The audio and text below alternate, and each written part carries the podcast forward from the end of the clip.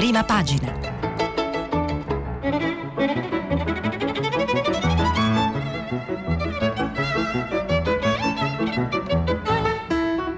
Questa settimana i giornali sono letti e commentati da Marco Tarquinio, direttore del quotidiano Avvenire.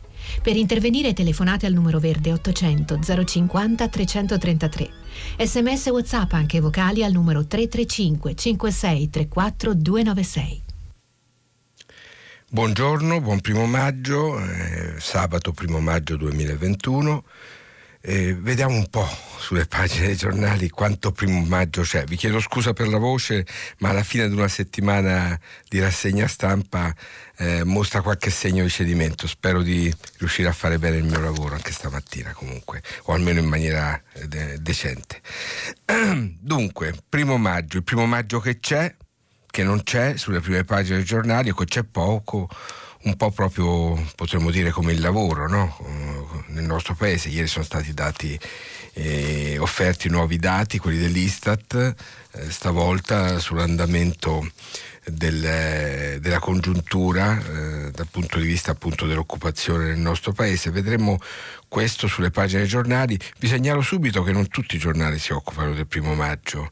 Di solito quando sono le feste comandate, che siano laiche o religiose, c'è un'attenzione specifica su queste tematiche. Non è così esattamente oggi, ma molti giornali se ne occupano. Voglio partire però da un giornale siciliano ehm, che lega il lavoro con, con, la vicenda pandemica che continuiamo ad affrontare tutti. Il giornale Sicilia quotidiano di Palermo titola così Fateci vaccinare i lavoratori, perché dà voce nella sua apertura di prima pagina all'appello dell'associazione di categoria della regione Sicilia che afferma nei depositi 300.000 dosi. Datele a noi, chiedono, ci accogliamo i costi per 16 milioni e arrivano le richieste anche delle isole minori siciliane. Un, un, appello che lega, come vi dicevo, la, la pandemia da Covid-19 con, con, il primo maggio, ma soprattutto sul primo maggio c'è la fotocronaca al centro della prima pagina del giornale di Sicilia che è dedicata al racconto di un protagonista dei primi maggi, del primo maggio storico, quello del 1947. Il primo maggio del 1947 a Portella della Ginestra in Sicilia. Eh, ci fu una strage quel giorno. I banditi di Salvatore Giuliano attaccarono i contadini che stavano celebrando il primo maggio in quella località. Ci furono 11 morti, eh, ci furono tanti feriti. Ecco, il giornale Sicilia dà la, vo- dà la, parola ad Antonino Leggio, 92 anni, che racconta quei tragici momenti. Tutti scappavano, io rimasi lì a soccorrere le persone. Sapevamo chi aveva sparato, eravamo pronti a inseguirli tra le montagne, ma ci fermarono. Un primo maggio tragico inciso nella nostra storia, l'Italia era tornata a celebrare il primo maggio da appena tre anni, eh, fino al 1944, fra il 1924 e il 1944 nel nostro paese non si era potuto celebrare durante il ventennio fascista, era stato spostato il primo maggio al 21 aprile in concomitanza e in concorrenza con la data del Natale di Roma. Eh, però col ritorno dopo la liberazione si tornò a celebrarlo anche da noi, una festa nata in America, penso che tanti se lo ricordino, nel 1866, celebrata per la prima volta nel 1867, coincise con eh, una grande conquista che era quella dell'orario massimo di lavoro a otto ore prima si lavorava anche fino a 16 ore, come ricordava ieri un, un nostro ascoltatore nel filo diretto. Allora, il giornale Sicilia ci ha dato occasione per parlare anche un po' di storia, oltre che dell'attualità stretta. Il titolo che fa il mattino di maggio, eh, il mattino di Napoli, è, è, è diretto da Federico Monga, è, è quello che mette proprio le due parole primo maggio eh, nella sua testata con più forza, primo maggio festa a metà. E anche qui si lega eh, le vicende, poco lavoro ma tanti vaccini, la crisi, 1,8 milioni di occupati fermi per pandemia, sud le piccole aziende KO, il quotidiano di Napoli eh, insiste soprattutto su questo uh, punto. C'è anche un'intervista eh, realizzata eh, da, sia dal mattino sia dal messaggero con il vicepresidente di Confindustria Stirpe e questo diventa il titolo del quotidiano romano del messaggero che eh, scandisce tra virgolette questo, questo titolo monito, licenziamenti dopo la cassa integrazione. Eh, è un allarme che parte dalla consapevolezza che molti posti di lavoro, anche per quelli che erano in posizioni cosiddette garantite a tempo indeterminato, oggi sono in una crisi irreversibile. E con il blocco dei licenziamenti annota il vicepresidente di Confindustria in un'avvertenza che, queste, che, il mondo degli imprenditori ha aperta con i governi della Repubblica eh, che hanno stabilito il blocco dei licenziamenti, ci sono state criticità anche per i lavoratori più garantiti, due punti di tasso di occupazione in meno e anche l'aumento degli inattivi sono dati fortemente negativi, recuperare non sarà facile, ci vorrà del tempo. dati preoccupanti. L'intervista di Luca Cifoni sul Messaggero e sul Mattino di oggi. Il domani sceglie di titolare a tutta pagina sul, sul primo maggio, lo fa alla sua maniera. Domani, quotidiano diretto da Stefano Felti, lavoratori di tutto il mondo connettetevi, riprende uno slogan storico, e nel catenaccio spiega disoccupazione, smart working, lavoro precario e sottopagato, il tutto aggravato dalla crisi economica legata alla pandemia. Siamo proprio sicuri che la festa del primo maggio sia ancora una festa, questo l'interrogativo sulla prima pagina di domani che eh, sviluppa il tema all'interno con un, articolo dello scrittore Raffaele, Raffaele, Alberto Ventura, Requiem per il primo maggio che va reinventato da zero, questo eh, l'invito di Ventura, mentre Nadia Urbina- Urbinati in prima pagina commenta anche l'Italia dei rider resta fondata sul lavoro. Engels in monopattino, questa è l'immagine che sceglie Nadia Urbinati per il suo commento sul primo maggio. Il manifesto titola a sua volta tutta pagina sul primo maggio Il fronte del posto, uno dei, dei, suoi titoli, invece del porto c'è il posto. Nel giorno della festa dei lavoratori dati Istat certificano una perdita di 900.000 posti di lavoro dall'inizio della pandemia. Ricordate ieri c'erano i dati dell'INAP che da primavera a primavera considerava eh, un, una milionata eh, i posti eh, perduti.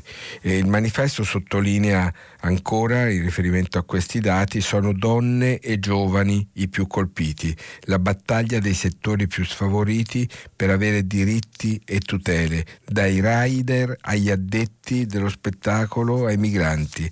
C'è uno speciale di cinque pagine sul manifesto di oggi per un primo maggio senza celebrazioni. Avvenire è un altro quotidiano che dà l'apertura a, a, al primo maggio, lo fa alla sua maniera, è il lavoro che cura l'Italia e il mondo. Primo maggio con il Covid, tra 900.000 posti persi, disuguaglianze e speranza. Timidi segnali di ripartenza a marzo, ma la disoccupazione giovanile, sottolinea avvenire è salita, è risalita fino al 33%.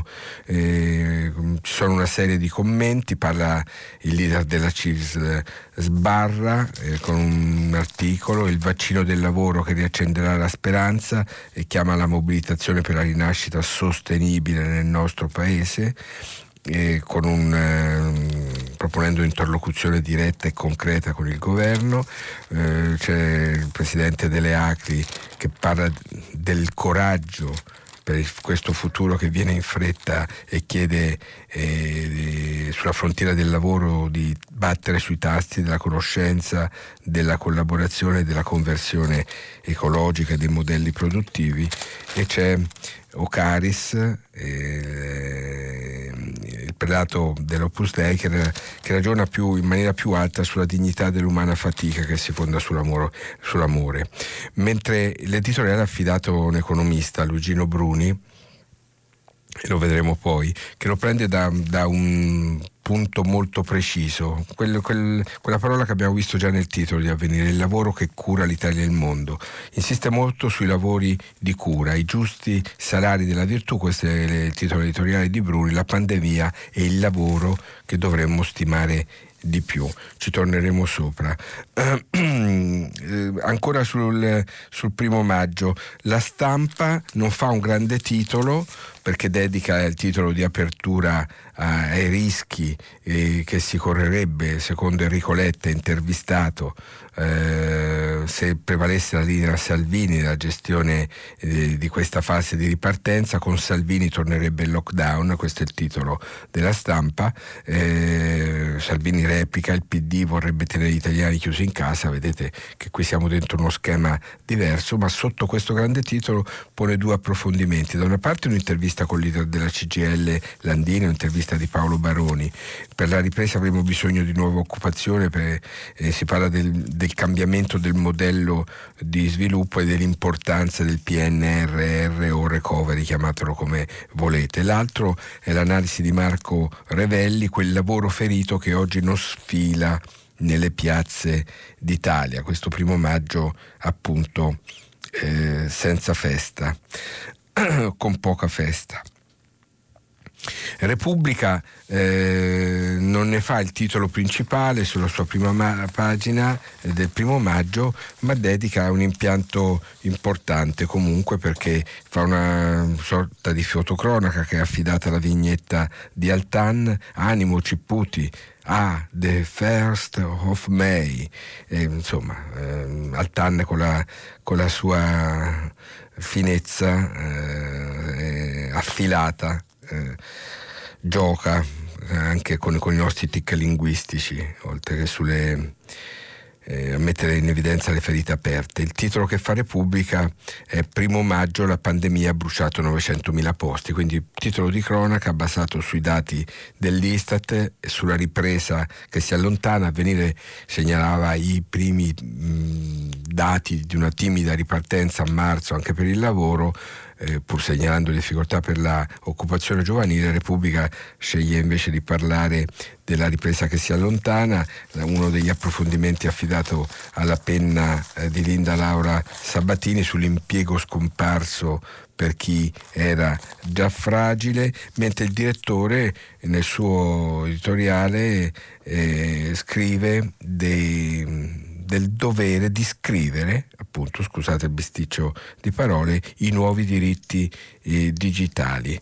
Maurizio Molinari ragiona soprattutto su questo, come la rivoluzione industriale fu l'evento spartiacque che innescò la protesta da cui nacque la festa dei lavoratori, genesi del movimento sindacale, così oggi è la rivoluzione digitale che impone di ripensare il mercato del lavoro per adattare stipendi, protezioni e garanzie alle nuove occupazioni. E questo, annotazione dei Molinari, mi fa fare da ponte tra la prima pagina del, eh, di Repubblica e quella del Corriere della Sera, perché riparto da, da un'altra vignetta, quella di Giannelli, eh, il primo maggio 2021, festa dello smart working. Eh, ironizza ma non troppo Giannelli e l'immagine scelta è quella di un computer, la tastiera e il video e nel video c'è la piazza San Giovanni con una persona sola e un cartello Viva il primo maggio. Sulla tastiera c'è un garofano, eh, in bianco e nero la vignetta immagino che dovrebbe essere un garofano rosso. Ehm, oltre alla vignetta il Corriere della Sera non dedica grandi titoli a questa vicenda, alla vicenda del primo maggio, ma dedica l'editoriale, l'editoriale di Dario Di Vico e anche su questo torneremo fra poco. Ehm, non c'è molta retorica eh, sulle prime pagine dei giornali, molti problemi, cifre. Eh, anche un po' di freddezza, sono giornali che proprio non parlano del primo maggio dei problemi del lavoro, non c'è neanche una riga, quelli che non ho citato per intenderci, eh, no, però il fatto, ad esempio, fa il primo titolino dei suoi dei suoi mm, diciamo strilli di prima, il primo maggio tra Confindustria e nuovi sfruttati, il lavoro minacciato, ecco, quindi alcuni danno dei titoli molto piccoli come il fatto appunto, mentre eh, la verità ad esempio fa, eh, sceglie di fare un titolo polemico, un titolo molto piccolo per un articolo affidato alla penna di Daniele Capezzone, è un titolo d'attacco eh, in cui si dice il primo maggio ipocrita dei traditori del lavoro. Aiuto, aprite gli ombrelli non solo per il meteo che purtroppo oggi annuncia pioggia in buona parte d'Italia, ma soprattutto per il diluvio di retorica. Come dicevo non ne ho vista molta di retorica, però in realtà oggi soprattutto problemi evidenziati con intelligenza.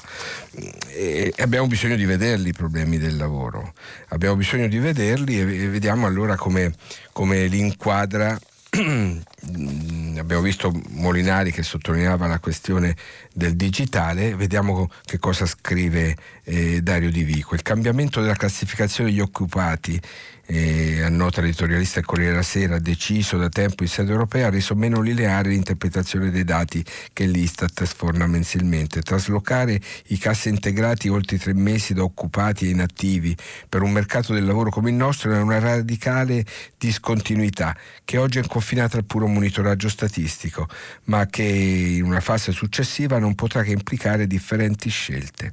Non si po- dovrebbe più, per un minimo di coerenza, poter raggiungere intese favorevoli favorite da dosi elefantiache di ammortizzatori sociali, ma al di là delle puntualizzazioni statistiche, che pure sono necessarie per evitare una comunicazione ansiogena, si può dire che la pandemia non ha ucciso il lavoro, bensì per il combinato disposto della reattività delle filiere produttive di scelte politiche mirate, il blocco dei licenziamenti ha generato un fenomeno di disoccupazione selettiva. Questo è il cuore del ragionamento di Divico. La cittadella del lavoro manifatturiero e in qualche modo novecentesco ha tenuto, le imprese più strutturate hanno difeso la loro posizione nelle catene di valore internazionali e così la crisi dell'occupazione si è scaricata prevalentemente sull'interland del lavoro, ovvero giovani, donne e partite IVA. Questa piccola verità secondo Dario Di Vico, non sarebbe stata adeguatamente focalizzata in questi mesi, nei quali si è discusso per lo più del timing dello sblocco dei licenziamenti e dell'apertura dei ristoranti. Scrive scrive ancora Di Vico, molto meno si è discusso di una polarizzazione del mercato tra lavori buoni e lavori deboli che ha delle conseguenze di lungo periodo, tanto da poter diventare il tratto di fondo delle trasformazioni che ci attendono. L'analisi di Vico continua così. I maggiori guai oggi si intravedono fuori dal perimetro dell'industria e si appuntano sul trio appunto giovani donne partite IVA che rappresenta il cuore dell'occupazione terziaria. I rischi della polarizzazione sono purtroppo facili da individuare. Tagliare le gambe a un'intera generazione, ridimensionare la partecipazione femminile al lavoro invece di accrescerla. Ma, da, ma, ed è questa la domanda più insidiosa, gli indirizzi del PN PNRR che abbiamo presentato a Bruxelles, oltre alle coerenti scelte di fondo necessarie a far ripartire l'economia italiana, hanno forse concesso altrettanta attenzione al rebus del lavoro dualizzato, quel lavoro diviso tra lavori buoni e lavori deboli, no? di cui diceva prima. Hanno concesso attenzione a questo lavoro dualizzato con l'idea di chiudere la forbici? È difficile dare una risposta affermativa dice Dario Di Vico sul Corriere della, della, Sera di oggi. La sensazione, conclude, la sensazione è che il capitolo lavoro del PNR risente innanzitutto di alcune contraddizioni politiche legate alle convinzioni dei ministri che si sono avvicendati alla guida del Dicastero negli ultimi due governi. È vero che la nuova stesura ha eliminato alcune eh, più stridenti di queste contraddizioni.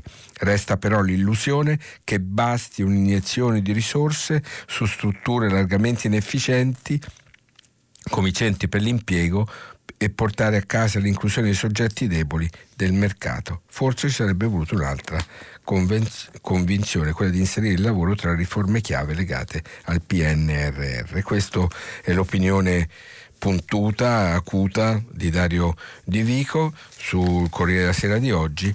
Lugino Bruni invece fa un discorso più ampio e anche affascinante. Una delle eredità della pandemia eh, lo fa sulla prima pagina di Avvenire, è lo svelamento della qualità del lavoro di cura e delle sue virtù. Lo fa da storico dell'economia che cala questa scienza dentro l'attualità. Virtù, una parola che avevamo dimenticato, che con il tempo aveva assunto una sfumatura di vecchio un po' stantia, è, a, è tornata al centro della scena pubblica ed etica. Finalmente abbiamo visto molte cose che prima non vedevamo, non vedevamo abbastanza. E tra, questa, e tra queste moltissime virtù, soprattutto i lavori dove le avevamo perse di vista. Eh, dunque, poi ragiona su come siamo passati un'economia centrata sul lucro e arriva, arriva al punto. Eh, si riferisce ai lavori di cura quelli che non hanno perso gradatamente reputazione e anche eh, retribuzione adeguata. Con l'affermarsi dell'idea, eh, dell'idea liberale, il, l'idea di bene comune, di riconoscimento di questi lavori che si prendono cura della nostra umanità, era andato scemando perché era stato considerato troppo paternalistico, gerarchico, illiberale. L'utilità soggettiva aveva preso il posto della virtù virtù. Si era rinunciato a un'idea condivisa di bene, di bene comune. Ciascuno, se si rinuncia a questo, può cercare il proprio bene e utilità all'interno dei singoli rapporti di scambio con gli altri concittadini, annota Luigino Bruni e questa assenza del bene comune è contenuta nella metafora della mano invisibile tipica del liberismo. Scriveva infatti Adam Smith nella ricchezza delle nazioni, non ho mai visto fare qualcosa di buono da chi pretendeva di scambiare per il bene comune. L'economia moderna, annota Bruni, può anche essere letta come fuga dalla virtù in nome delle utilità, quindi di fuga dal bene comune in nome dei beni privati. Eppure dietro sempre evidente, la sempre più evidente e intollerabile ingiustizia salariale nei confronti delle lavoratrici e dei lavoratori della cura si nasconde anche l'eclissi dell'etica delle virtù. I lavori virtuosi non sono compresi nella loro utilità se non sono collegati all'antica idea di bene comune. Il contributo di un'infermiera o di un insegnante non è riconducibile interamente alla somma dei beni privati dei pazienti, dei bambini, delle loro famiglie. La cura di ogni persona è una sorta di bene pubblico, quantomeno un bene meritorio, i cui benefici e costi vanno ben oltre la sfera interna dei contratti e del mutuo vantaggio. Ma se eliminiamo la categoria di bene comune, se la banalizziamo e ridicolizziamo, quando andremo a valutare il contributo marginale di un'ora di lavoro di cura, faremo semplicemente male i conti e fisseremo salari sbagliati e iniqui.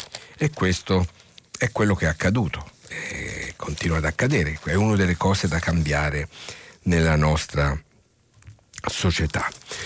Il lavoro ha occupato tanto spazio in alcuni giornali, non tutti, dicevo, sono circa il 40% dei giornali italiani oggi. C'è la pandemia invece che continua a tenerne tanto, è il titolo principale, eh, l'abbiamo visto già affiorare in, in, collegamento con le questioni del lavoro, sulla prima pagina di Repubblica che intervista il generale Figliuolo, il commissario per la pandemia, appunto il commissario anti-Covid, eh, il titolo è I vaccini anche in vacanza, cioè nell'intervista realizzata da Michele Bocci e Tommaso Ciriaco, Figliuolo annuncia che dopo gli, over 65 vaccineremo i più giovani in vacanza e nelle scuole, eh, hub nelle località di villeggiatura, a giugno un milione di dosi al giorno, eh, raddoppiare la, la quota record che è stata raggiunta, però vedremo eh, negli altri titoli che vi farò presenti. E, mm, questo Repubblica, mentre il Corriere della Sera concentra la propria attenzione su quella che avevamo visto, la minaccia che avevamo visto già eh, evidenziarsi ieri sulle pagine di diversi eh, giornali i timori per la variante indiana, caso in Friuli Venezia Giulia, co- controlli sui voli, scuole e, pia- e spiagge chiuse a Sabaudia, mentre si accelera sui vaccini, annota il Corriere della Sera. A proposito dei colori delle regioni sottolinea che la Valle d'Aosta è eh, in rosso, la Lombardia rimane in giallo. Il, ehm, a proposito dei dati, mm, ci sono letture diverse. Allora, il, il fatto titola in prima pagina l'indice del contagio risale, altre zone rosse e arancioni. Da lunedì Valle d'Aosta in rosso, Basilicata, Calabria e Sicilia passano in arancione, primo, eh, poi da conto di altri eh, livelli. Il, L'RT risale a 0,85, quattro regioni richiudono. Su questo insiste il fatto abbiamo visto eh, che invece altri giornali danno un'altra eh, lettura dei fatti. Eh, vediamo ad esempio il manifesto che ne fa il titolo in sovratestata, RT sotto controllo, unica fascia di età in controtendenza, quella 0-9 anni. Infatti il titolo che fa il manifesto, il quotidiano diretto da Norma Rangeri per la firma di Andrea Capocci, in questo caso è i casi salgono solo tra i bambini. Il quotidiano nazionale, lo prendo dalla prima pagina del giorno di Milano, titola I contagi sono in calo, ma non troppo. Il tasso di positività è sceso al 3,9%, diminuiscono ricoveri e pazienti in terapia intensiva. E poi fa parlare Pregliasco dell'Istituto Superiore di Sanità, la decrescita è lenta e preoccupano le mini zone rosse. Eh, vedete una lettura, letture completamente diverse, mentre avvenire sul punto titola eh, Vaccini siamo al record e racconta l'esempio di Meda, il regno dei volontari. Meda è una realtà eh, nel cuore della Brianza dove è stato inaugurato un mese fa eh, un grande hub eh, che è gestito dall'Istituto Auxologico Italiano in collaborazione con Comune ATS e tutta la città contribuisce a farlo funzionare. Sono mobilitati gli studenti, i medici anche quelli che sono in ferie, le parrocchie. Eh, una, forse è questa l'anima del successo della campagna vaccinale che come eh, sottolinea Avvenire è arrivata al record oltre 512 mila eh, vaccinazioni e vediamo che il generale Figliuolo annuncia per l'estate l'obiettivo di arrivare al milione per poter vaccinare anche le fasce di età dei più giovani. E, ehm, sulla questione pandemica vi segnalo eh, due interviste. Una la prendo dal Corriere della Sera, eccola qui, è lanciata in prima pagina, realizzata da Simona eh, Ravizza ad Abrignani del CTS, l'immunologo Sergio Abrignani, direttore scientifico dell'Istituto Nazionale di Genetica Molecolare di Milano e membro del, del, CTS, dice appunto al Corriere, la scienza italiana deve chiedere scusa non, perché non è in grado di parlare con una voce sola e c'è bisogno di un rapporto più sano tra scienza e, e politica, dice Abrignani. E bisogna ammettere che riaprire porterà più contagi, ma il rischio è calcolato. Grande realismo, la freddezza necessaria per gestire una fase come questa che si basa sulla responsabilità dei cittadini. Da avvenire prendo invece l'intervista a un altro grande medico, a Luca Guidotti, eh, un immunologo di, di, fama internazionale, ha lavorato a lungo in America, oggi è rientrato in Italia e lavora al San Raffaele di Milano, eh, quale vice direttore eh, scientifico.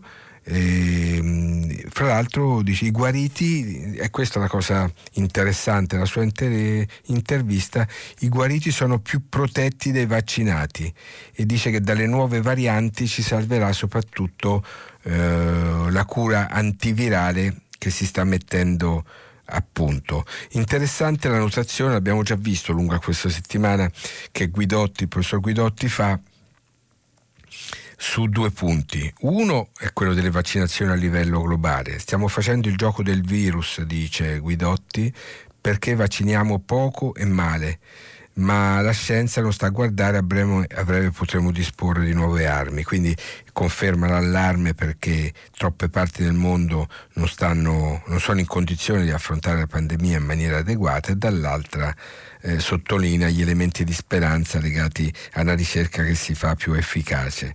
E poi sul caso britannico, un caso che continua a far discutere per la scelta di Boris Johnson di accelerare la vaccinazione per abbattere la mortalità limitando a una sola dose, soprattutto il vaccino AstraZeneca. E sottolinea Guidotti che rimandare il richiamo del vaccino per proteggere subito e tutti tutti è stata una scommessa e una follia, tra virgolette, di Londra, che però, sottolinea, ha un piano per mappare le mutazioni che noi italiani invece non abbiamo ancora fatto e questo è inconcepibile. Perché sarà importante variare le mutazioni? Perché, sottolinea l'esperto, quando si fa una uh, vaccinazione diciamola incompleta per intenderci, solo eh, per una parte di quello che i protocolli prevedono, c'è eh, la quasi certezza di incentivare delle varianti che poi si presenteranno eh, con le quali dovremmo fare i conti. Per cui mapparle, fare questo lavoro di mappatura aiuta a preparare la risposta. Va bene, questo dal fronte della pandemia e della scienza e passiamo a un altro fronte caldo. Ieri l'avevamo visto sulla prima pagina di Repubblica che aveva annunciato con un grande titolo la presenza di Corvi al CSM.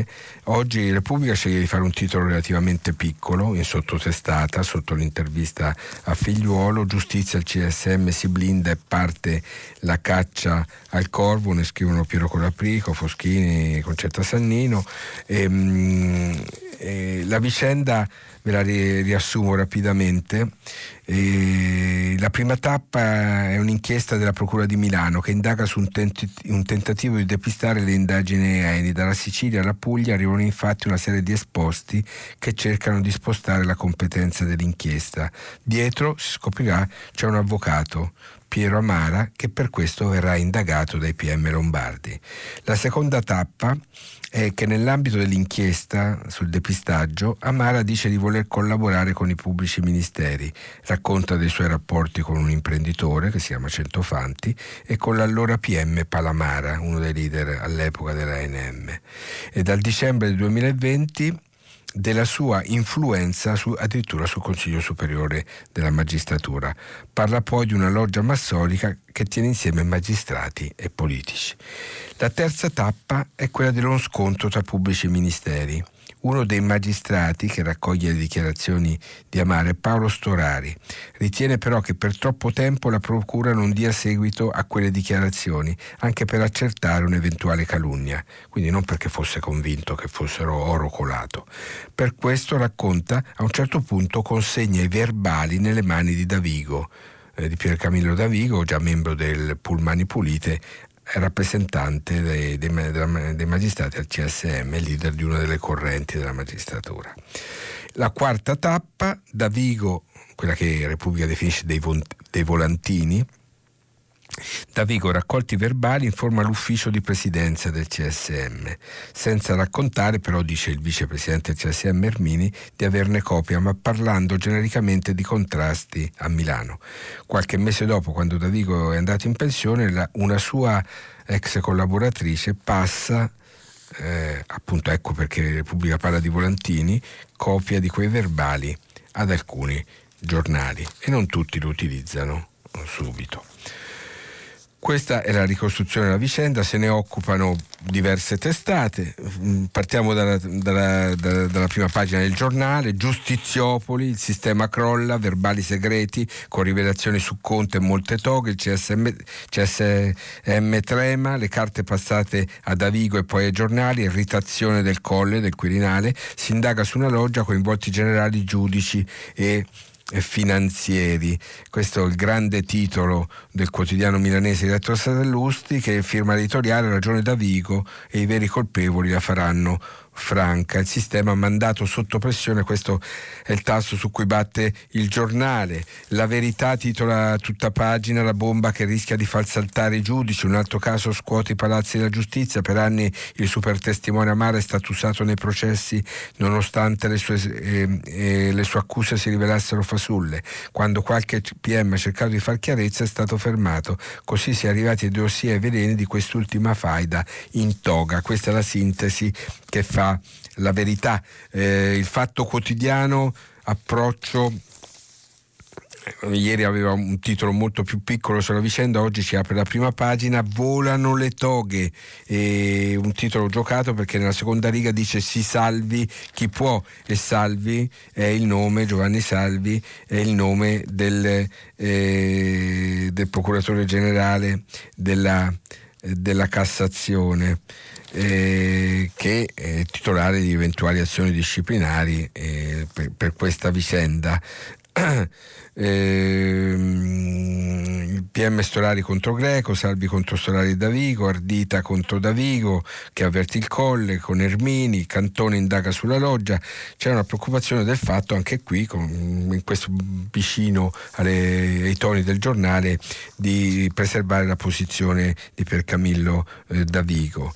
Il foglio, eh, titolo eh, impattante, la giustizia è una patacca, le correnti agenti come bande, PM custodi della morale, i giornali buca delle lettere, il caso Amaro è lo specchio di un circo impazzito che si limita però a utilizzare gli adorati strumenti della gogna, il Jacques che manca, ne scrive direttamente il direttore Claudio Cerasa. Avvenire fa un titolo giust- che suona così, giustizia ancora senza pace, nuovi veleni intorno al CSM, inchieste, fughe di notizie, si riparla di massoneria e questo avvenire, mentre i giornali garantisti, chiamiamoli così, quelli che tradizionalmente esprimono eh, posizioni di grande eh, cautela rispetto e anche di polemica aperta con certe scelte della magistratura, scelgono una titolazione diversa.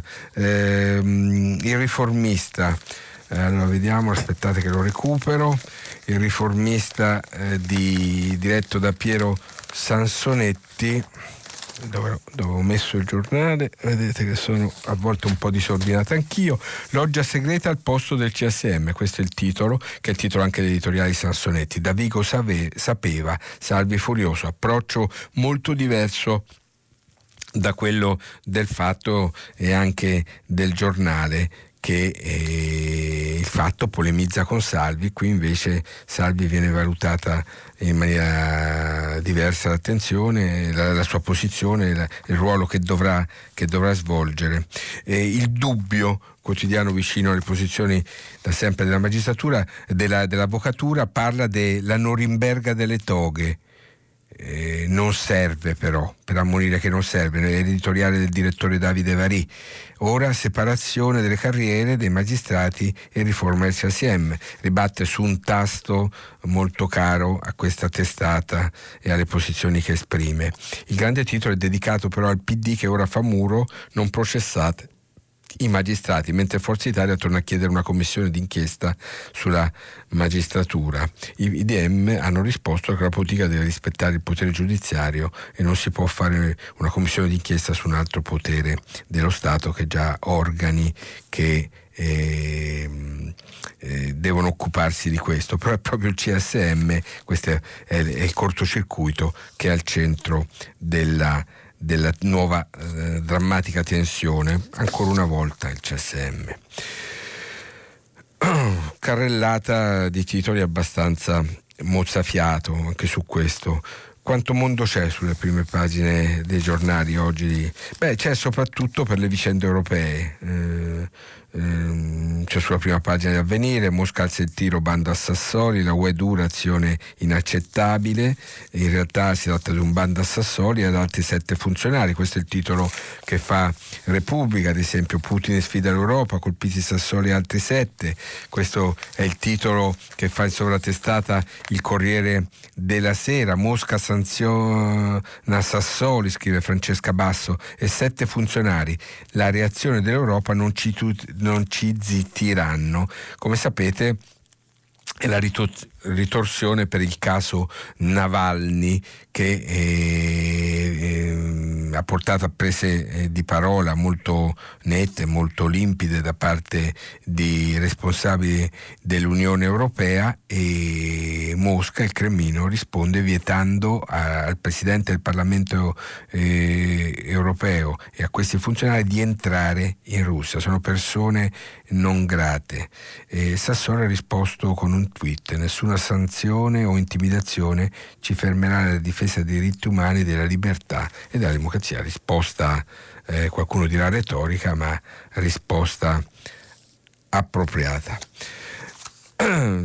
Dunque, eh, vi segnalo, a questo punto volevo segnalarvi anche dei, Ecco, dal, um, torniamo un attimo sulla questione della pandemia per degli effetti pratici dei provvedimenti che sono eh, stati assunti in queste ore.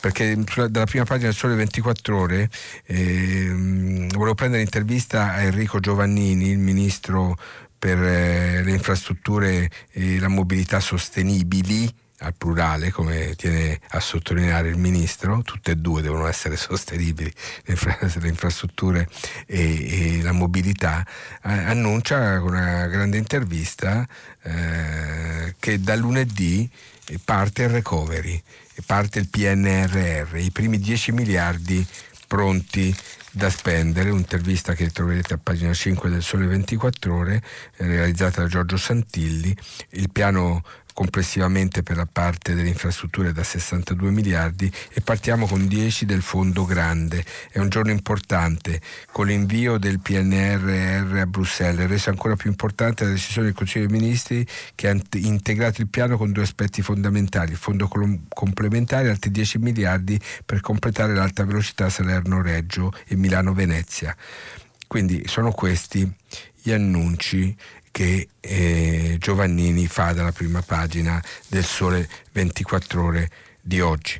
Italia Oggi, altro quotidiano finanziario, economico, titola invece su un effetto eh, di qua vediamo i miliardi che arrivano, eh, di là vediamo le cartelle che non arrivano, cartelle stop fino al 31 di maggio, nel decreto sostegni 2 in preparazione al, al Ministero dell'Economia, niente notifiche fiscali sino a fine mese, con la possibilità poi di chiedere una dilazione fino a sei anni. Quindi questa è una notizia di servizio, diciamo così, che interesserà a, a, molti, a quelli che sono coinvolti da, da queste vicende. Ehm, segnalo eh, i settimanali che sono in edicola, da ieri in edicola Left, ehm, è una copertina dedicata alla scuola, per la scuola, questo è il titolo eh, idee e proposte per tutelare il diritto all'istruzione di tutti e per evitare che il governo Draghi riduca la scuola a un vivaio di confindustria. Titolo catenaccio eh, polemico la parola studenti e insegnanti. Ricominciare dalle esigenze dei ragazzi, vogliamo una scuola rivoluzionaria, alcuni dei titoli all'interno del settimanale. E altri due settimanali in edicola sono i femminili del Corriere della Sera e di Repubblica, rispettivamente due volti, su quello di, del Corriere della Sera è il volto di una cantante, Arisa, con, con, un messaggio rasserenante per questo tempo complicato che viviamo, l'amore ti toglie tutte le paure, dice Arisa, mentre eh, la Repubblica delle donne di Repubblica porta in copertina un'immagine di un grande campione, campione di tennis, Sinner, Stella Rossa, eh, gioca con i capelli di questo grande tennista che l'ha scoperta de, degli ultimi tempi e, e preannuncia una, una, stagione interessante per il nostro tennis dopo anni di appannamento e di campioni a metà. Finisce qui la rassegna stampa, ci ritroviamo tra poco per il filo diretto. Rieccoci qua per il filo diretto, parto con dei messaggi perché Maria Teresa da Napoli mi scrive grazie perché comincia con i giornali del sud, questa bellissima trasmissione con cui inizio tutte le mie giornate, che ha un'unica sostanziale pecca di dare poco spazio al mezzogiorno. E un altro lettore e ascoltatore eh, scrive: Buongiorno, che succede? Inizia la trasmissione con i giornali del sud, allora esistono anche nel tanto bistrattato mezzogiorno i giornali. oggi è una giornata storica. Beh, insomma, capisco l'amarezza. Il problema è che a volte la distribuzione di questi giornali eh, a nord del Garigliano, come si diceva una volta, quello che era il confine dell'antico regno del sud, non è così eh, forte.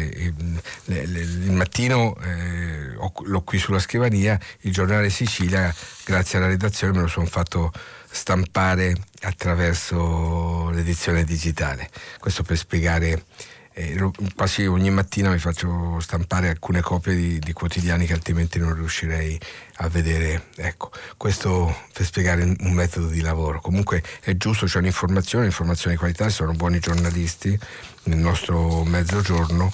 Eh, lo dico io che faccio un giornale da Milano che cerca di esercitare uno sguardo non banale sul nostro sud. Allora, cominciamo con le telefonate. Pronto? Pronto? Buongiorno. Buongiorno, sono Giovanni e chiamo da Roma. Bene signor Giovanni, ci dica. Per questa settimana. E, no, oggi lei ha fatto cenno qualche volta a questo concetto del, del bene comune, no? una parola eh, molto bella, si parla, si parla, molto in questo periodo anche in funzione eh, dei fondi europei. Eh, quello che però forse eh, ci manca un po' capire fino in fondo il significato di questo termine, no? ci siamo un po' come dire, sia dal punto di vista pubblico che forse anche nelle relazioni private un po' allontanandoci da questo concetto. Ci stiamo qualche, forse un po' assuefacendo eh, alla dialettica conflittuale dei nostri politici, eh, a questa tendenza ai particolarismi, ai regionalismi, ai lobbismi. E anche nella vita privata noto che c'è un po' questa prevalenza dell'io eh, sul noi per sintetizzare o comunque una incapacità di entrare in un dialogo completo con gli altri. Forse dovremmo ricominciare con una educazione spiegando fino a, dai ragazzi cosa si intende bene comune diffondere una cultura del bene comune. So che certamente lei, il suo giornale, siete molto sensibili a questa cosa, quindi mi piaceva condividere con lei questa riflessione. La ringrazio. Beh, sono d'accordo con lei, la ringrazio per questa eh, sottolineatura. Eh, vede che è difficile a volte afferrare che cosa si intende per bene comune, qualcosa che è di tutti, non è di nessuno.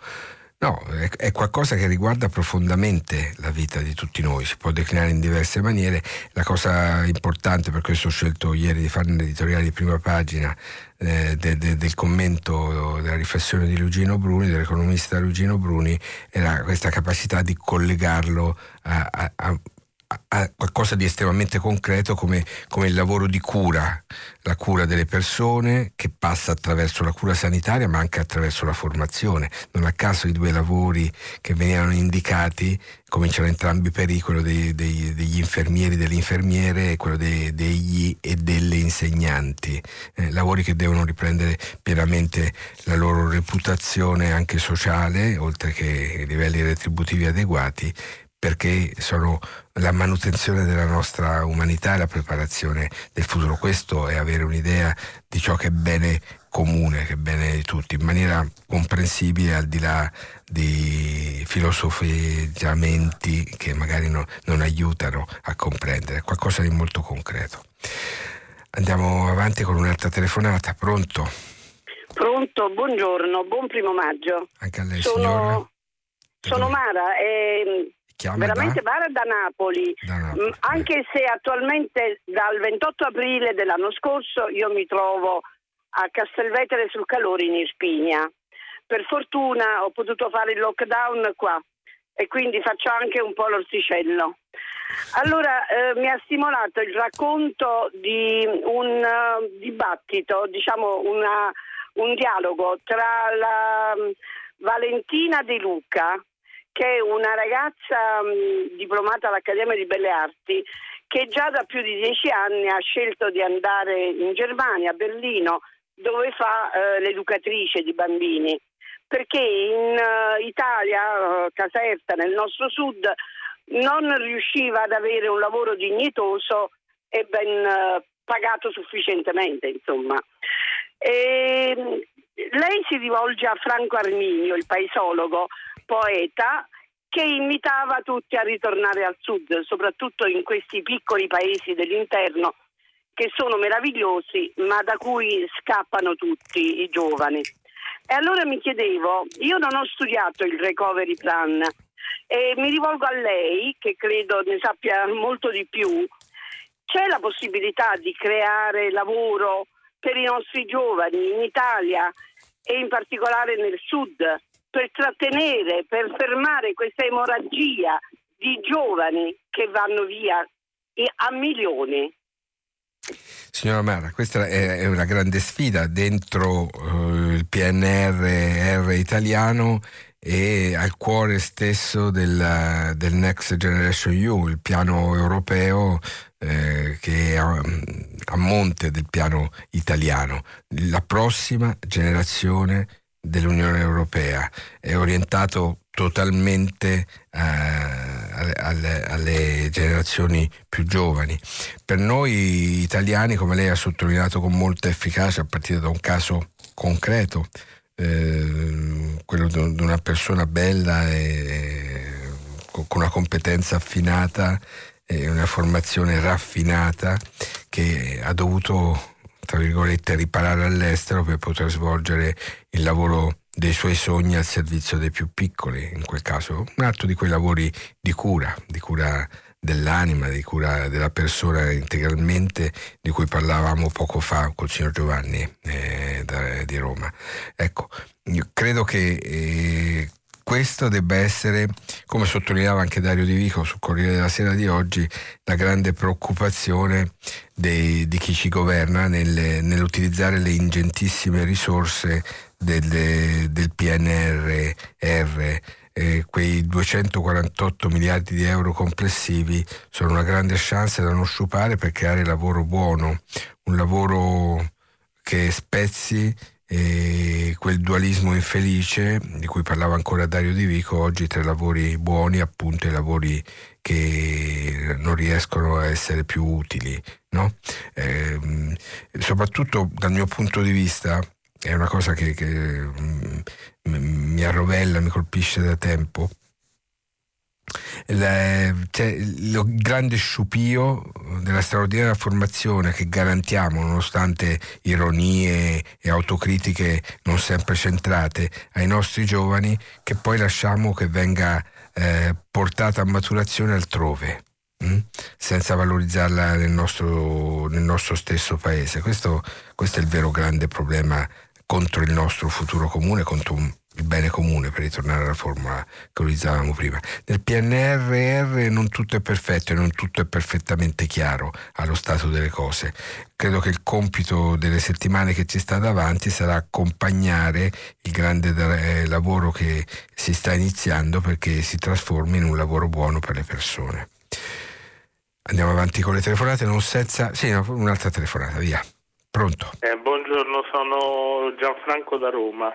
Eh, volevo mettere all'attenzione appunto de, della data del primo maggio un fatto. Noi abbiamo una Costituzione che prevede una organizzazione delle rappresentanze sindacali erga omnes e questo eh, permetterebbe non solo mettere insieme dentro una rappresentanza unitaria tutte le correnti politico-sindacali senza avere questa frammentazione spesso veramente... Delle sigle dice. Mm. Eh, che, che, non porta a...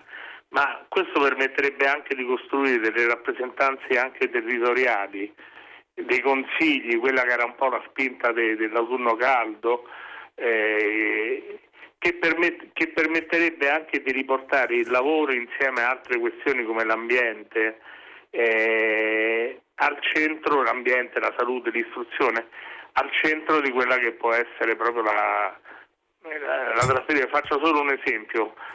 A Civitavecchia, davanti a una proposta veramente molto mascherata di greenwashing sulla ristrutturazione della centrale elettrica di Torre Vardarica, eh, i sindacati per esempio, insieme proprio ai cittadini, ai territori, hanno costruito una proposta insieme anche a, all'università, a altre risorse insomma, intellettuali, una proposta che invece andava verso non verso la ristrutturazione da carbone a metano, ma per esempio nel, nel costruire proprio una centrale per esempio legata all'eolico offshore e altre proposte di energia solare. Allora la, la domanda è questa, insomma, possiamo costruire veramente una, una rappresentanza sindacale dei consigli che permetterebbe pure un elemento di partecipazione politico, sindacale diversa che, por- che potrebbe essere veramente un motore per, per, cambiare questo paese e questo modello di sviluppo. Penso pure all'appello che, che, che ha fatto il Papa da anni quando parla appunto di casa, lavoro e, e, mm, e terra. terra. Le tre T in spagnolo, no? Sì, terra, techo, terra, techo, e trabajo. Le tre T mm, sì. di Bergoglio. Eh, cioè, forse è su questo che per esempio andrebbe costruita una delle gambe di, di rinascita e di resilienza del, del paese. È un tema molto importante, una prospettiva suggestiva e impegnativa signor Gianfranco. Ehm, io so che il dibattito sull'unità del movimento sindacale è un dibattito carsico che è sempre presente eh, e che, che, riaffiora. Ci sono ragioni storiche eh, della, della, divisione che poi si è fatta, come lei sottolineava, una frammentazione eh, notevolissima anche delle rappresentanze sindacali, come è evidente che le sfide che si pongono chiamano a, alla ricostruzione di una, consapevolezza unitaria e di un impegno unitario per, per, affrontare i problemi. Io non so se il mondo del lavoro eh, rappresentato eh, sarà all'altezza eh, della prospettiva che lei indica. Posso dire che me lo auguro, come posso dire che mi auguro da anni, l'ho scritto anche più volte, eh, ho colleghi come Francesco Riccardi che, che, che scrivono ancora più competenza di me, che il mondo, che il mondo ad avvenire intendo, eh, eh, che il mondo de, del lavoro eh, e di chi lo rappresenta e di, de, di, chi si incarica di, di, di tutelarlo sappia vedere tutto della nuova realtà compresi i nuovi lavori fino in fondo, cosa che sta cominciando ad accadere adesso, pensate alla, alla, sensibilità crescente per i nuovi lavori totalmente non tutelati, citiamo sempre quello dei rider perché è quello più evidente, soprattutto nei grandi tessuti urbani de, de, anche della nostra Italia. Ecco, credo che, che, la sfida complessiva sia questa e come lei ha sottolineato anche c'è bisogno di una, di una partecipazione attiva sui grandi dossier del futuro, quello de, del cambiamento eh, del modo di produrre l'energia, del modo di produrre tutto nella nostra società, in relazione con l'ambiente, con le persone e con la storia dei territori. Eh, sarebbe importante se il sindacato fosse davvero un soggetto fino in fondo attivo e protagonista di questo sforzo. Auguriamocelo. Eh, mm, c'è una, mm, uno dei messaggi che sono arrivati anonimo, però lo prendo in considerazione perché mi sfida a dire eh, ma traduca la vignetta di Altan. Pensavo di, essermi spiegato. Comunque sono due figure, una è una donna che regge una bandiera rossa eh, che dice animo Cipputi e Cipputi che risponde con il dietino alzato a the first of May, a il primo di maggio eh, diciamo, è una vignetta che gioca elegantemente anche sui tic lessicali di oggi, per cui le cose se non le diciamo in inglese sembra che non siano vere, e anche quando le diciamo in inglese vere del tutto non sono, come la festa che oggi non c'è abbastanza in Italia per i motivi che abbiamo detto e, per, e perché materialmente non si può andare neanche in piazza a ritrovarsi anche per gli appuntamenti tradizionali. Eh, spero di averla spiegata bene la vignetta. È sempre difficile spiegare le vignette, bisognerebbe riuscire a vederle. Per radio si può fare così e la radio è uno strumento straordinario anche per questo, perché sfida quelli come me a trovare le parole giuste. Pronto? Sì, buongiorno, buon primo maggio. Buongiorno Sono... a lei, signora. Felice di parlare con lei. Eh, Come si chiama signora? Posso chiedere? Mi chiamo Patrizia, chiamo da Treviso e mm. lavoro in una struttura che si chiama La nostra famiglia, non so se la conosce. Sì, sì, sì. Ecco, esattamente. Allora io telefono per questo motivo. Come lei sa la nostra famiglia è diffusa in Lombardia, Veneto, Liguria, eh, Friuli Venezia Giulia, Puglia e Campania, molto diffusa in Lombardia e in Veneto comunque. Da oggi, primo maggio, purtroppo, diventa applicativo per noi che lavoriamo in centri di riabilitazione della nostra famiglia un contratto eh, che noi definiamo contratto a ribasso, nel senso che La nostra famiglia ha fatto la scelta di eh, non applicare più a noi dei centri di riabilitazione il contratto della sanità privata, ma di applicare un contratto RSA, cioè eh, il contratto collettivo del, per il personale dipendente delle residenze sanitarie assistenziali e centri di riabilitazione. Che cosa significa questo? Il nostro è un lavoro di cura, nel senso che ci occupiamo dell'età evolutiva, ci occupiamo di bambini. Significa che eh, noi abbiamo ancora uno stipendio fermo al 2007 eh, senza nessun aumento salariale, non c'è mai stato. Da oggi faremo 38 ore alla settimana anziché 36, quindi due ore in più al mese senza avere un aumento salariale, cioè rimane lo stesso eh, stipendio del 2007 praticamente. Quindi questo vale per tutti gli operatori della nostra famiglia, figure riabilitative, personale educativo, personale amministrativo, tutti quanti mentre invece il contratto alla sanità privata è stato applicato solo a 600 dipendenti che lavorano negli IRCAS, negli istituti di ricerca, che sostanzialmente però fanno lo stesso lavoro nostro. Diciamo che è stata una strategia per avere i soldi di aumento contrattuale da parte della direzione. Allora, eh, purtroppo è un primo maggio, eh, per me è molto sofferto perché sono 40 anni che lavoro in questa struttura, 40 anni che mi occupo di riabilitazione e vedo le mie colleghe tristissime di fronte a una, eh, come si dice, dequalificazione professionale, ci sta. Sì, eh, cioè nel senso che non siamo più nelle condizioni in questo modo di svolgere una professione che comunque ci piace, ci appassiona.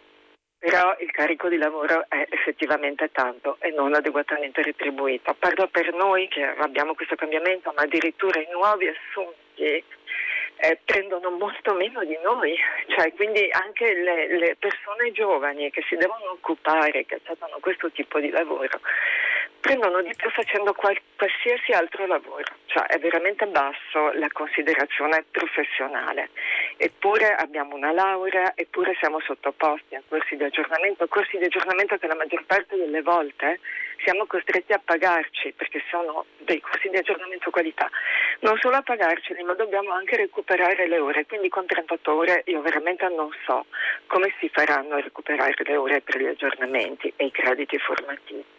In più il carico di lavoro prevede che per esempio nella riabilitazione ci sia un trattamento ogni 45 minuti. Non abbiamo una pausa classificata, diciamo, eh, i 10 minuti per un caffè, per staccarci un attimo, non ce l'abbiamo né per andare in bagno. Ogni tre quarti d'ora abbiamo un trattamento. Ecco, questa è la condizione nostra del primo maggio di oggi, non avrò di cura. Mi commuove questa cosa, sono veramente emozionata perché fa male, fa molto molto male. Signora Patrizia, io ho lasciato, ho lasciato, il microfono totalmente, l'ho ascoltata con molta attenzione e molto rispetto perché lei è riuscita a fare quello che noi cronisti dovremmo fare sempre, cioè dare corpo eh, alle immagini. Mm? Abbiamo parlato prima anche col fondo di Luigino Bruni de, dell'importanza del lavoro di cura nel nostro paese e nella nostra società, nelle nostre società, uso il plurale, eh, lei ha spiegato perché e lo ha fatto raccontando la bellezza e la fatica eh, del suo lavoro, di quanto sia decisivo e cruciale accanto alle persone, eh, a persone fragili, a persone comunque devono rimettersi in cammino o devono stare in cammino come possono nella condizione data. Le sono molto grato per questo.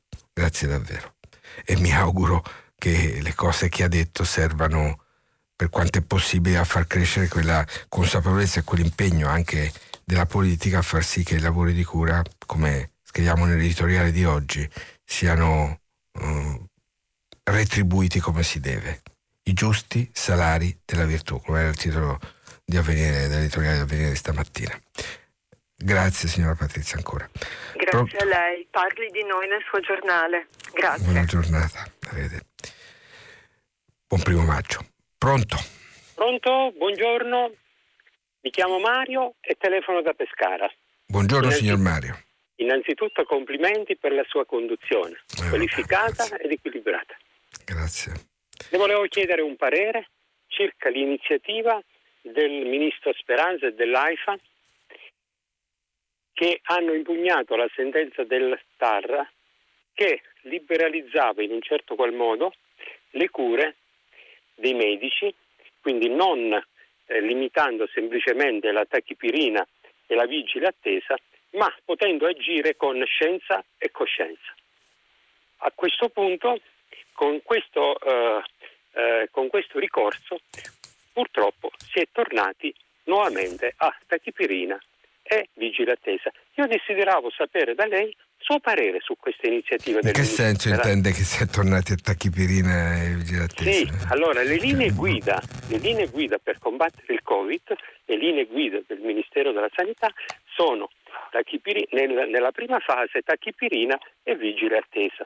Molti medici... Molti contro il Covid dice, no? Contro il Covid, sì. Certo. sì. Molti medici, molti medici eh, hanno, hanno pensato che fosse opportuno poter dare immediatamente dei medicinali per combattere questo virus, quindi che so, antinfiammatori, eh, eh, eparina, cortisonici e compagnia bella. È come se in un certo qual modo scoppiasse un incendio, invece che vedere che cosa succede alla montagna, intervenire immediatamente con, con cure appropriate almeno cure appropriate che ritenevano questi medici.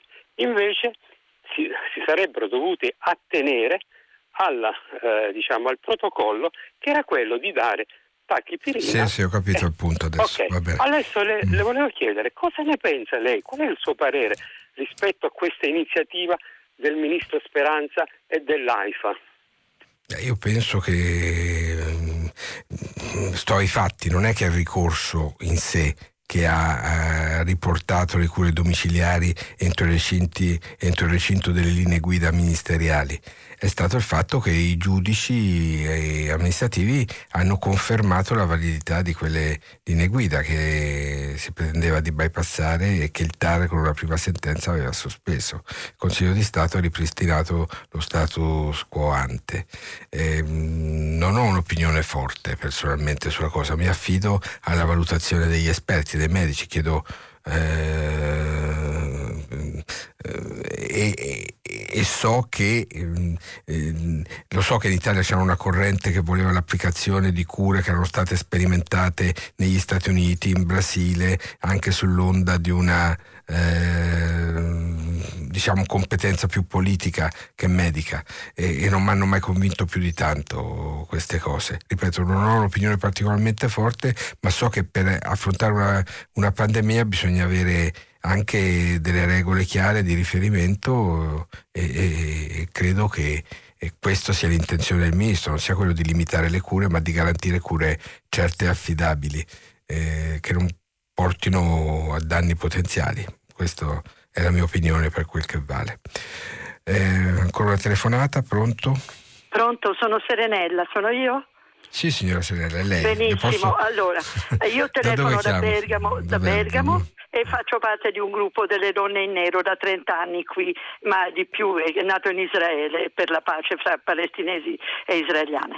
Allora, il discorso che voglio fare è questo.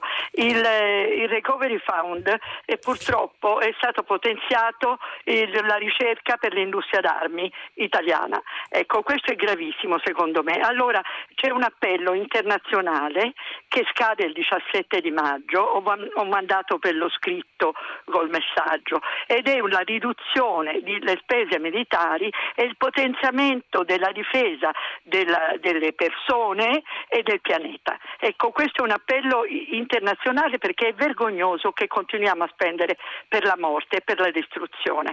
Io credo che il lavoro eh, nostro di Italia e di Brescia non è stato mai chiuso durante il lockdown, una vergogna. È una vergogna perché poi Brescia ha pagato con i morti, è chiaro, ma a parte questo fatto del Covid. È proprio una vergogna che non si possa in questa epoca storica superare il discorso dei contrasti con le armi. Non, non si può ragionare invece di, di, arrivare alle armi. Non so se Eric Maria Remarque aveva scritto tanti anni fa all'Ovest niente di nuovo che alla fine concludeva perché non si incontrano a un tavolino loro subito prima di fare ammazzare tanti innocenti. Ecco, questo discorso io credo che eh, voi col vostro giornale lo fate sempre e l'appello potete metterlo sul, sul vostro giornale e se tutti firmassimo... Abbiamo, posso dire che abbiamo pubblicato diversi appelli in questa materia, abbiamo mm, anche nei giorni scorsi quando sono stati resi noti i bilanci delle, della produzione e del commercio di armi nel mondo nell'anno della pandemia è emerso questo dato eh, straniante, sconvolgente, ne abbiamo parlato durante la settimana, per cui è aumentata ancora la spesa, la spesa per il commercio delle armi nel mondo, pur nell'anno pandemico, quando magari ci si poteva aspettare che un settore come questo subisse una flessione a vantaggio dell'impegno per la spesa sanitaria da parte anche dei governi in ogni parte del mondo, non solo nel nostro paese. Questo è qualcosa che fa molto riflettere, credo che lei abbia sottolineato un problema molto serio. Io sono uno che ama sognare, ho sperato che in questo anno assistessimo a qualche miracolo, come a suo modo in Italia sta accadendo. In Italia struttura, le strutture militari sono state messe al servizio della lotta alla pandemia. Praticamente lo vediamo anche nella figura del generale Figliuolo, che in questo momento è il commissario per questa vicenda, il cosiddetto commissario anti-Covid, no? ed è un generale degli Alpini. Ma penso alla base di pratica di mare come grande hub per la, lo stoccaggio e poi la distribuzione dei vaccini e, e altre cose di questo tipo. Sono uno di quelli che ha sognato che accadesse che le strutture militari di tutto il mondo che come si sa sono, hanno una loro efficienza, che può essere un'efficienza di morte, in questa vicenda messero, venissero messe a disposizione di un piano generale, globale, per la distribuzione del vaccino in ogni angolo della Terra. Purtroppo questo ancora non è accaduto non è neanche alle viste. Penso che non ne usciremo se non saremo capaci anche di questa conversione. Ancora una telefonata, pronto? Allora, sospendiamo un attimo, allora vediamo qualche messaggio. Dunque, ehm, proviamo uh, a leggere questo. Mi potrebbe spiegare in base a quale criterio o privilegio gli abitanti delle isole campane hanno le priorità rispetto ad alcune categorie di lavoratori a rischio? Ehm, non dovrebbe chiederlo a me, dovrebbe chiederlo alle autorità della regione campana. Credo che la razza dell'operazione sia quella che ha toccato anche altre realtà isolane in diverse parti del mondo, che è quella di creare dei, delle zone covid free il prima possibile, secondo la logica del Covid-0 e dove ci sono dei confini geografici che rendono più agevole l'operazione si cerca di, di, perseguire questo obiettivo. Se è giusto o se è sbagliato, vi posso dire la mia opinione. Io ho sempre detto che per me criterio, il criterio fondamentale è quello dell'età e della condizione di rischio. Tutti gli altri sono criteri assolutamente accessori e vengono assolutamente dopo. Quindi penso che alla fine possiamo essere sostanzialmente d'accordo, dico al lettore che ha scritto. Uh, poi eh, mi interessa uh, dunque, il lavoro non è ereditare dallo zio d'America, scrive Giulia, ma difendere il proprio campicello e il diritto di coltivarlo. Vabbè, è un'idea agreste del lavoro che in questo primo maggio può essere anche rasserenante. Allora, eh, sentiamo un'altra telefonata, pronto? Eh, buongiorno, sono Giovanni, chiamo da Vicenza. Buongiorno signor Giovanni. Questa puntata di prima pagina è cominciata citando Forte, Portella delle Ginestre. Portella della Ginestra, sì. E Portella della Ginestra, sì. È uno dei tanti casi in cui il lavoro e la gente normale viene assassinata con armi da fuoco, poi ci sono state, ho la mia età però tanto indietro non vado, posso partire da, dalla situazione che abbiamo avuto a Milano con Piazza Fontana, posso arrivare a Bergamo con la, le bombe che sono state in piazza anche là, cioè c'è tutta una serie di bombe che anche grosse come quella a Bologna. Cioè, la destra che oggi va tanto a gridare su quelli che hanno fatto la cosa terribile, andare a sparare alla gente di sinistra, si dimentica. Cioè, questo paese non ha avuto solo i morti dovuti a, alla sinistra, tanti, troppi, perché la destra spara e mette bombe.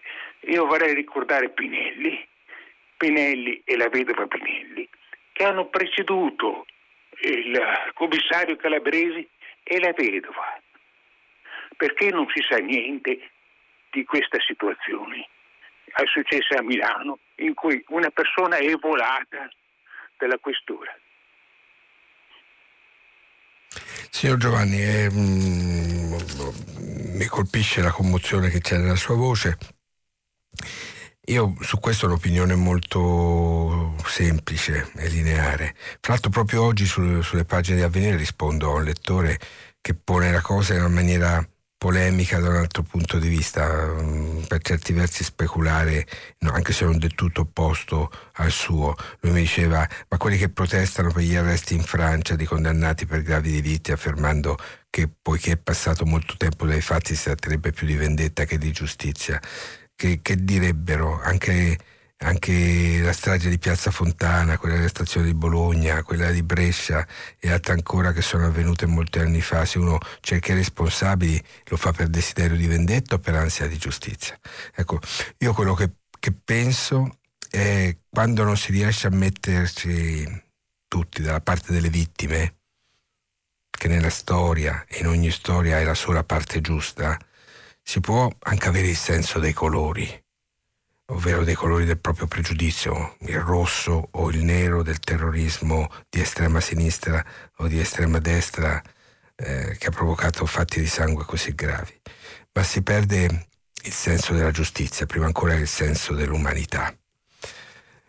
E questa è la mia opinione. Io credo che bisogna saper essere sempre e solo dalla parte delle vittime e se siamo da quella parte riusciamo anche a realizzare con tutta la nostra imperfezione un cammino di giustizia.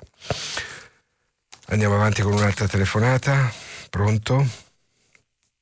Eh, pronto? Buongiorno. Buongiorno. Come si chiama? Mi chiamo Vittorio e chiamo da Bologna. Sì, eh, io volevo riferirle che ho assistito ieri alla protesta in piazza dei ragazzi di Friday for Future che protestavano proprio contro il PNRR. Sì. Quindi in, eh, in questo momento non ci sono soltanto diciamo, applausi e, e, e, soddisfazioni, ma eh, in realtà i ragazzi che erano in piazza protestavano perché ritenevano il piano altamente inadeguato a fronteggiare la prossima crisi, quella del clima. Siccome io eh, di mestiere per tutta la vita o quasi mi sono occupato di questioni climatiche, posso testimoniare che i ragazzi hanno perfettamente ragione. E quindi il, eh, il punto è che eh, noi non ci stiamo eh, mettendo sul serio a trasformare il paese eh, per come sarebbe necessario.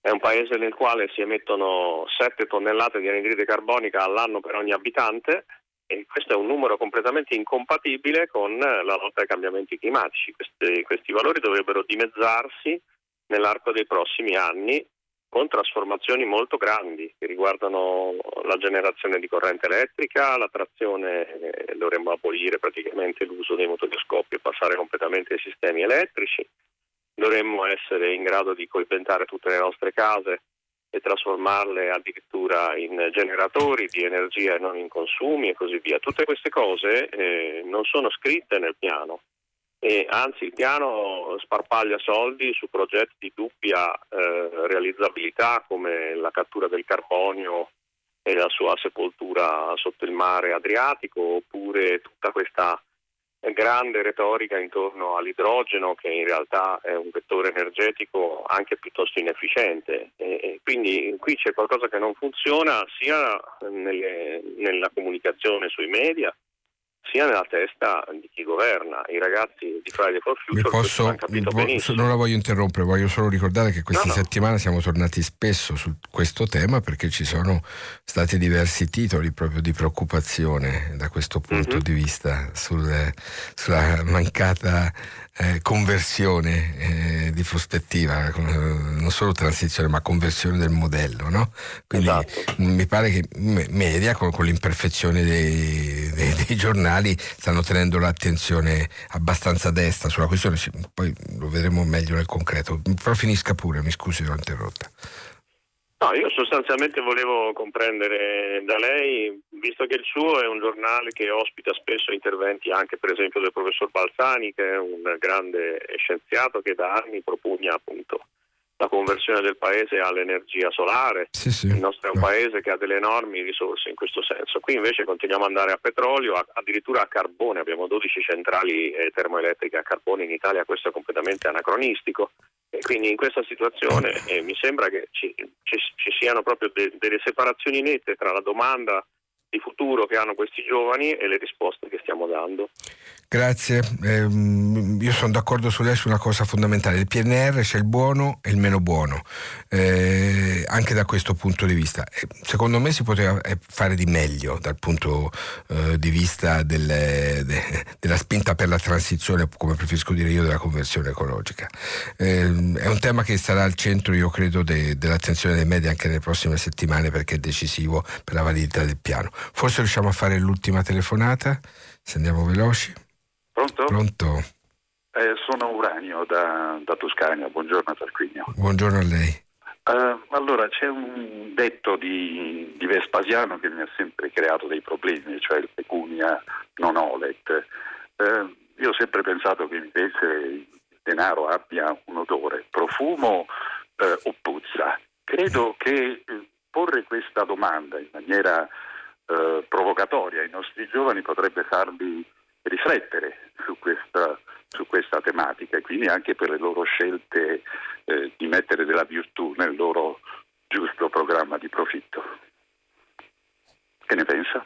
Eh, grande, grande, questione. Eh, il, il, denaro è uno strumento eh, che ci siamo dati che può essere usato bene, può essere usato male, può essere distribuito bene, può essere distribuito male e questo fa la differenza eh, il denaro non ha mm, un odore prestabilito, ha un compito da assolvere che è quello di accompagnare la vita delle persone. Se ne diventa il padrone abbiamo sbagliato tutto. Penso semplicemente questo. Signora, grazie, buon primo maggio a tutti, siamo arrivati alla fine della nostra rassegna stampa, lascio la linea al giornale radio vi ricordo che potete riascoltarci sul sito di Radio Te o sull'app di Rai, Rai Play Radio. E mm, vi do appuntamento. Ah, aspetti, mi, mi, segnalano che c'è la possibilità di leggere un sms al volo e allora provo a leggervelo. Eh, stipendi da fame e c'è chi sperpera anche nelle istituzioni un anno un milione di euro in voli di Stato. Se la prendono in particolare con la Presidente del Senato in un messaggio, bah, ehm, anche questo fa parte della sensibilità esigente dei cittadini, è bene vigilare, bisogna capire per quale motivo eh, la Presidente della seconda carica della Repubblica si è dovuta muovere sul territorio nazionale. Vabbè, anche questo è il pensierino finale eh, in questo paese agrodolce. Davvero buon primo maggio a tutti, che sia una giornata di non troppa pioggia e del sole che ci meritiamo. Arrivederci.